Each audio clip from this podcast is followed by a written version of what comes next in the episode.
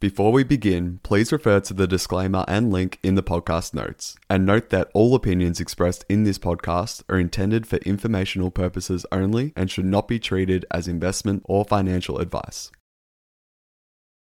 Welcome back to the Collective Shift channel. Today we'll be discussing a recent post by our Head of Research and Content, Matt, on the latest onslaught of regulatory and enforcement action that's hitting the crypto industry. This post was published on the Collective Shift platform for our members and is an example of the type of content we produce to help them save time and make informed decisions. Thanks, Matt, for joining us uh, and take it away with what stood out to you from this post. Yeah, thank you, Nick. Good to be back. And yeah, this this post on a lot of regulatory action, I think just starting off off this week, middle of February, there was, you know, a, a double whammy of uh, regulatory sort of actions. Um, it really did shake the market. So we had a lot of members getting, you know, questions coming in from all different channels, member support, and uh, in our Discord and Facebook group, uh, everyone wanted to know, you know, it, how significant is this? Why are prices going down so much? Uh, so yeah, we spent some time with some assistance from yourself as well. Uh, on this post, and we were we were able to, you know, help them help members make sense of what went on. So in this case, it was a you know a development or or a settlement from the S E C, the securities regulator over in the States. Uh, they they settled with Kraken, one of the oldest and uh, quite a large U S-based crypto exchange. They were essentially, you know, got approached by the S E C, which really, you know, took took aim at them for offering what they claimed were unregistered securities, uh, which is, you know, that's illegal. Um, so that was in relation to their staking program where, you know, me or you just holding, holding tokens or cryptocurrencies, we can go to Kraken, you know, deposit our tokens and say to Kraken, hey, you can have these. We just want to earn some rewards on them. And, you know, Kraken was advertising like, you know, you can earn rewards for this. Uh, it was essentially a staking program. There's some that are offered by other exchanges, but Kraken's in particular caught the raise the alarm of the S E C. Um, and now we've got a scenario after this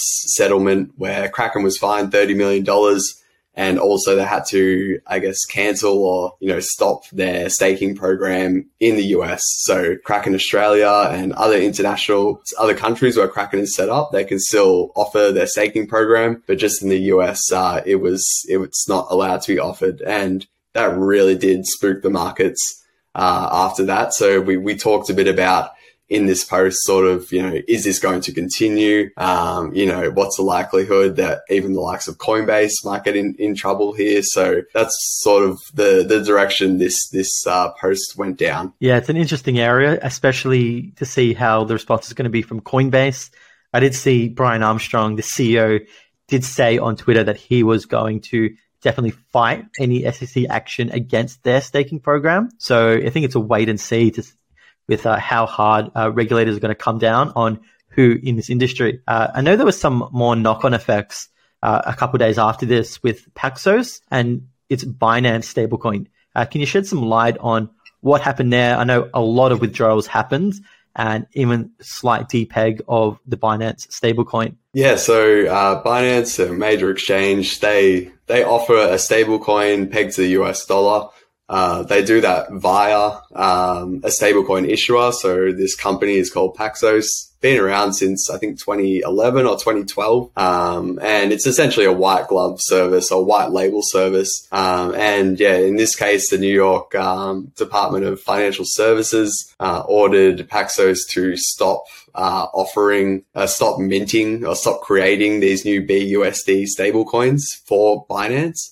Uh, so that was very, very notable there. I think Binance, as we've talked about with members a lot last year, is kind of one that's, you know, in a bit of a cloudy area from a jurisdiction standpoint, or even a, a legal standpoint. So, you know, it was a really, I think, a bit of a nudge from the New York regulator to tell Paxos, more or less strongly signal them to cut off ties Uh, with this murky sort of exchange. So Paxos has done, done that. Uh, there was a lot of, there were a lot of members, um, you know, a bit anxious, understandably at the time, you know, if they were holding B U S D, which is, you know, quite a large stable coin. I think it's maybe third behind U S D C and, and U S D T. And, you know, it, there were a bit, uh, uh, anxiety around, you know, is, does that mean B U S D is going to zero? Uh, thankfully, that is not the case. Uh, so, you know, B U S D holders uh, have about twelve months at least to convert their stablecoins either into another stablecoin such as U S D C or U S D T, or they can simply on Binance just cash it out for either Australian dollars or, or U S dollars. Uh, so again, the markets were kind of a bit shaken on, on the back of this news, not as much as uh, the Kraken news, but again, as we we've been talking about like all last year, Nick in particular, I know you've been really like really strong on this, and it's starting to essentially, you know, you're, you're essentially starting to be vindicated because the last the last six weeks, um, I know you've been flagging sort of regulatory uh, challenges on the horizon for crypto, like all the past twelve months, and you know these past six weeks, we've seen uh, a lot of sort of developments, as we can see on on screen here for those watching on YouTube. For those listening on the podcast, we are kind of just showing, honestly, there must be about eight dot points there of, of separate agencies in the U S um, that have sort of targeted, um, you know, these entities, crypto companies that are based in the U S. Um, they've more or less, you know, strongly signaled that a crackdown, they either are actively cracking down on the industry or they're signaling, you know, more pain ahead. Um, so banking access is a big one. So, you know, cryptocurrencies have always had issues getting a bank account. Um, and that, that's becoming even more challenging in the U S, particularly in these last six weeks. So yeah, you've been, you've been right, Nick. Uh, definitely. Um, I think regulation is coming to the forefront, um, very rapidly. And I think in twenty twenty-three, uh, we're going to see a lot more of these sort of, you know, enforcement actions, things that sort of spook the markets. And, you know, that's where we at Collective Shift kind of put the tools down. And, mm. and when we can't go, we kind of drop everything and go all in whenever this news happens. And we, we try to, you know, make sense of it and pass that on to members uh, to help them, again, make, save time and, and make, make uh, more informed decisions. Yeah, exactly. Uh, it's pretty scary out there at the moment. I know just reading between the lines in certain White House briefings they put out, Uh, they're very vocal in their language in terms of more regulation coming for the industry and tightening up, I think, this relationship between crypto and the traditional financial sector, which they've been very vocal on not wanting to get any closer and trying to strangle that, really. So maybe we could finish off with any other similar cases that may be brought against U S stablecoin issuers and exchanges. I know that's probably the number one question from members and from the general public. Uh, what now for, I guess, exchanges? Who's in the firing line? And do we think uh, that, you know, they will face a similar brunt? I know my just initial thought there is uh, this might just be a Binance targeted issue, uh, considering they have been strongly investigated uh, for years now over anti-money laundering laws um, and not obeying certain compliance. Yeah, Nick, I tend to agree. I think if the regulators or the U S government or agencies really wanted to shake the market, they would have gone after a bigger fish uh, in the stablecoin space. So those being definitely Circle, which is, you know, behind U S D C, or they would have gone after, um, it's not really U S, U S based, but there has been rumors for years now that whether um, the government will come after Tether or the, the companies behind behind Tether, uh, Tether. So that's not what they did. Instead, they went after, yeah, as you said, a company that was just servicing Binance um, and kind of spooked them into, you know, cutting those ties. Um, so for me, short term, I don't expect uh, there to be any enforcement action uh, coming after the likes of Circle or, or even the entities behind Tether, which is uh, promising because, you know, the stablecoins are such, they're the lifeblood of the crypto industry and they're extremely important, uh, particularly at a time when, you know, the banking relationships with the crypto industry is kind of significantly hampered. Um, you kind of need stablecoins to kind of at least, you know, keep the, keep the system flowing, or at least a lot of financial or DeFi sort of ecosystems rely on stable coins. Um, ideally the more decentralized ones, but that's not the case for now. Um, so again, if we saw enforcement action after the likes of Circle or, um, or Tether, that would,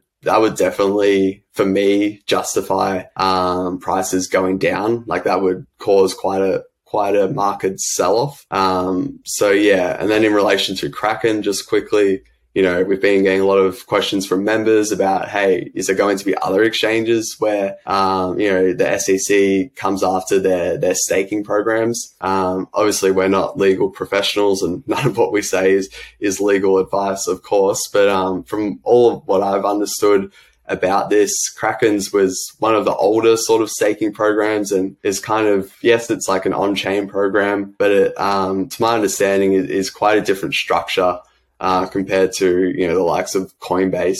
Um, and again, a lot of this stuff tends to come down to how you market it as well uh, to the public. And I think, again, I think the S E C really didn't like the fact that Kraken were, you know, advertising such a high interest rate, um, as well for, for the public. So I think the worst of it's over just in terms of the staking, you know, categorization or whether staking is a security. Um, I think that part of it's over, over. But to your point earlier, uh, I do think there's quite a lot of sort of regulatory, uh, well, headwinds will continue for the industry this year, uh, particularly, you know, led by the White House with their sort of recommendations, you know, slated to come out in the coming months for, for DeFi, decentralized finance, and then for non-fungible tokens or N F Ts. Uh, they will each have a report coming out in the coming months. And that's separate from even just the overall recommendations of how to sort of mitigate risk with respect to this crypto asset class and what that means for banking relationships, which I still maintain is the most important thing. And it's the most vulnerable thing for the crypto industry. If you're going to target it, if you're a regulator, you're going to go after their on-ramps and off-ramps. And it's dwindling pretty fast over in the States. So that's where my concern would be in terms of the regulatory space for this year. Yeah, it's, it's a tough one out there. And I'm no doubt, I think we'll be back on the podcast talking about any more developments that do happen. And I'm with you there, Matt, that I think how the next actions happen with the S E C and the White House will be a really significant uh, signal in how hard they're going to come for the market. So thanks for joining me. Uh, if you want to catch this post, head to the collective shift dot io website uh, because we routinely post uh, member content like this so we can help our valuable members save time and make informed decisions. So again, if you're wanting to level up your crypto game, book in a free strategy call over at the Collective Shift website. That's collective shift dot io. Thanks, Matt.